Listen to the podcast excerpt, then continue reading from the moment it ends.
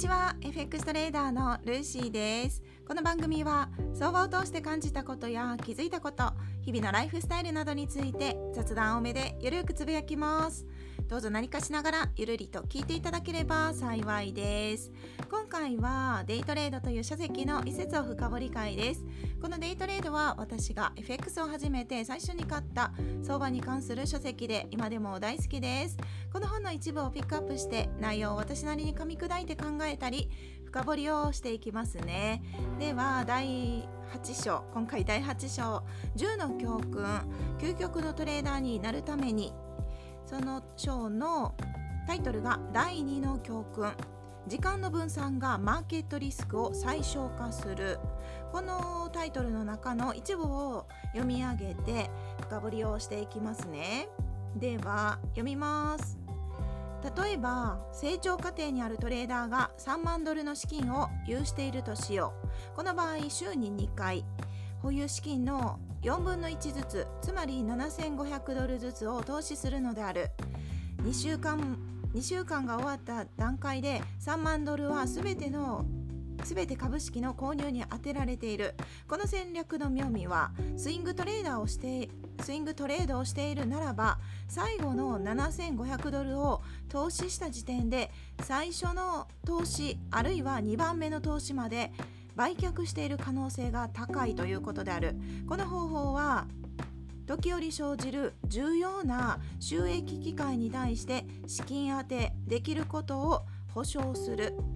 はい。以上が今回のタイトルの第2の教訓。時間の分散がマーケットリスクを最小化する。このタイトルの中で私が気になったポイントとなります。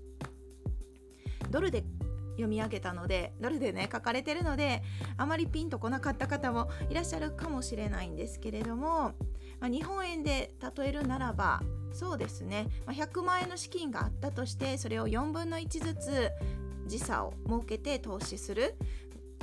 25万ずつですかね。1回のトレードで25万ずつかけていったとします、まあ、これは金額はあくまでも例えなので目安ですけれども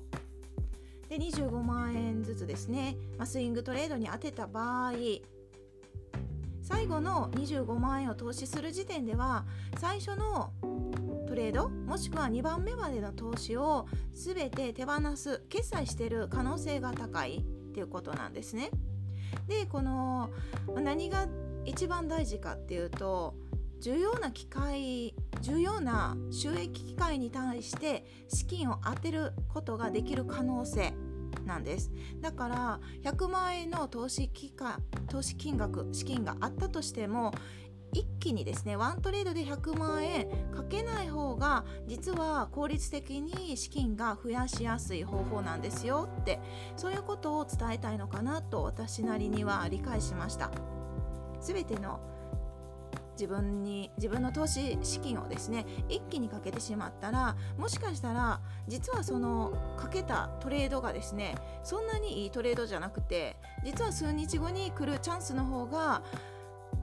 結構利益が獲得できるようなトレードのチャンスだったかもしれない。もちろん未来のことはわからないからまああの絶対ってわけではないですけれどもそんな感じで絶好の収益期間が訪れた時に余剰資金があるかどうかそこがめちゃくちゃ大事ですよって伝えたいのかなと思ったんですね。でそれ以外にも今回のトピックで著者が伝えたいことは私なりに考えたのは3つあると思ってます。今お話しさせていただいたのが、まあ、全資金を投入しないことですよね。全資金を投入してしまうとどういうリスクがあるかというと絶好の収益機会が訪れた時に対応できないリスク。まあ、リスクといってもマイナスにはならないからめちゃくちゃ重要かというとそうじゃないって思われる方もいるかもしれないけど、まあ、だけどそのかけた金額がですねマイナスの損失で終わることだってありえるじゃないですか、まあ、FX でもそうだと思うんですけどなのでまあ、資金が例えば100万円っていう使える資金があるならばそれを10分割する、まあ、5, 5分割でもいいですしね。それはそれぞれの資金管理に合わせていけばいいですが、まあ、例えば10分割してで10万円ごとでトレードを一生懸命取り組む。そういうやり方も初心者のうちは特にそういうやり方の方が実は生き残ることがしやすいんですよって伝えたいのかなと私は思いました。であと著者が伝えたい内容あと2つ、まあ、これも私なりの理解ですけれどもこの時間の分散がマーケットのリスクを最小化するっていうことで1週間に例えばですね2回の取引をするトレーダーと20回の取引をするトレーダーではまあ、トレーダー、まあ、トレーダーのトレードスタイルによっても違うからねこれはあの一概に言えるものじゃないけど同じトレードスタイルでやってる人が2回の取引もしくは20回の取引だったら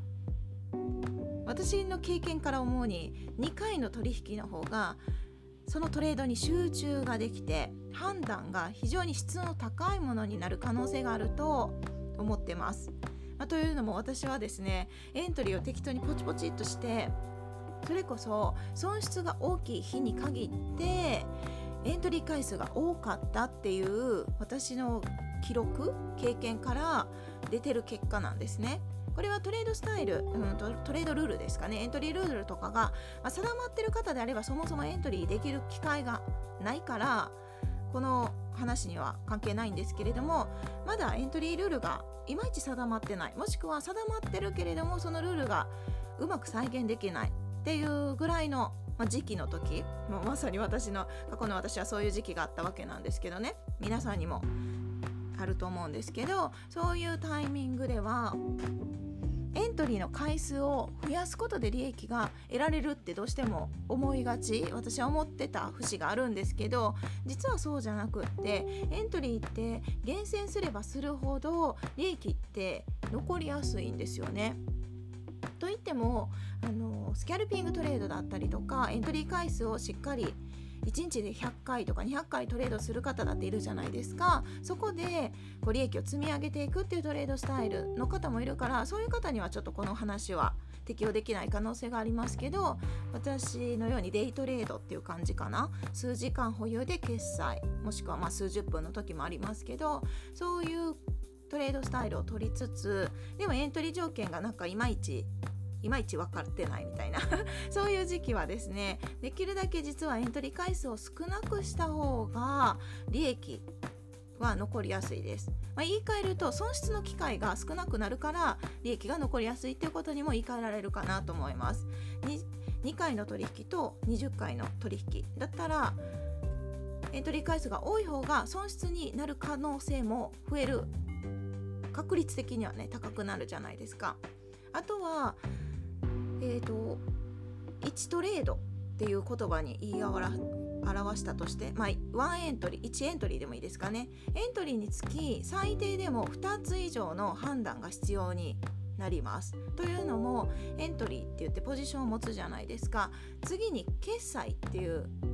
必要もありますよね。ショートエントリーするならば次は買いで決済するわけなんですけどそれが利益になるのか損失になるのかそれはトレーダーは分かりませんけれども常にですね一つのトレードに対して必ず毎度考えないといけないのが2つのことエントリーどこでするのかそして決済はどこでするのか、まあ、これが最低でも判断することが必要ででそれ以外にも上位足はどうなってるのかっていう環境認識をしてみたりとかサポートとレジスタンスを確認したりとか、まあ、結構細かくいろいろ確認することはありますけれども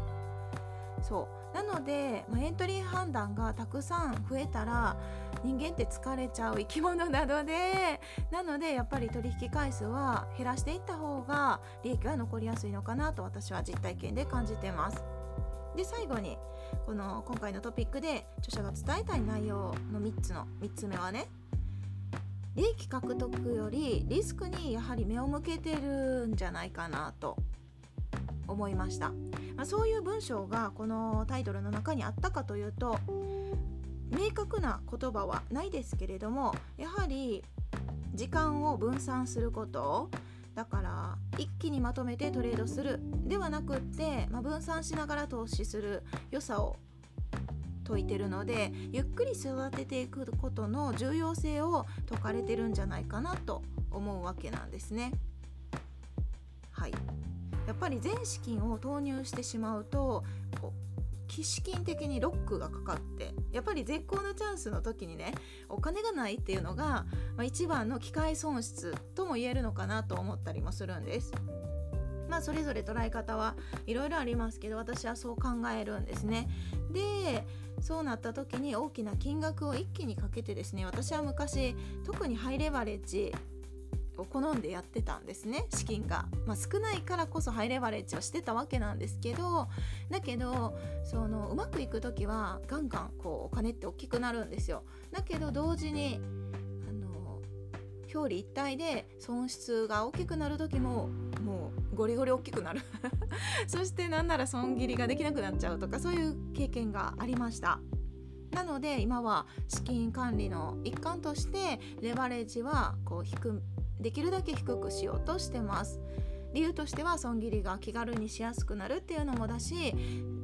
レバレッジをかけなくてでもかけなくてもですね確かに一気に増やすことは難しいけれどもちゃんとちょっとずつ積み上げていくことさえできればお金って増えるんだっていうその事実を、ま、実体験で感じたので、まあ、急ぐ必要がないかなと思って私はのんびりトレードに移行したっていう経緯があります。なので今回のこのトピックでもやはりこのデイトレードで何度も説かれている内容ですけどリスクに目を向けてまずは利益獲得じゃなくてまずは生き残ることの重要性ですよね。そこを初心者は学ぶべきそして学んだ方がやっぱり長い目で見るといいんですよっていうことを伝えたいのかなと私なりにははい考えました。ということで今回のトピックは第2の教訓。時間の分散がマーケットリスクを最小化する。このタイトルなんですがえーと著者が伝えたい内容は私なりに思うのが3つあると思っていて1つ目が全資金を投入しないことですね。分散投資。余剰資金の重要性を説いてると思いました。そして2つ目はやはりエントリー回数を減らして、まあ、むやみやたりやたらに減らすという意味ではないですけど、まあ、精度を上げていく努力を必要なの必要なんじゃないかっていうところ。そして3つ目が利益獲得よりリスクにしっかり目を向けてゆっくり育てていくことこそが、まあ、投資で今後ですね生き残るためには重要なんじゃないかなっていうその3つを伝えたいのかなと思いました。ということで今日はこの辺で終わりますね。最後まで聞いていただきありがとうございます。今日も皆さんにとって素敵な一日となりますように。それでは次回の配信でお会いしましょう。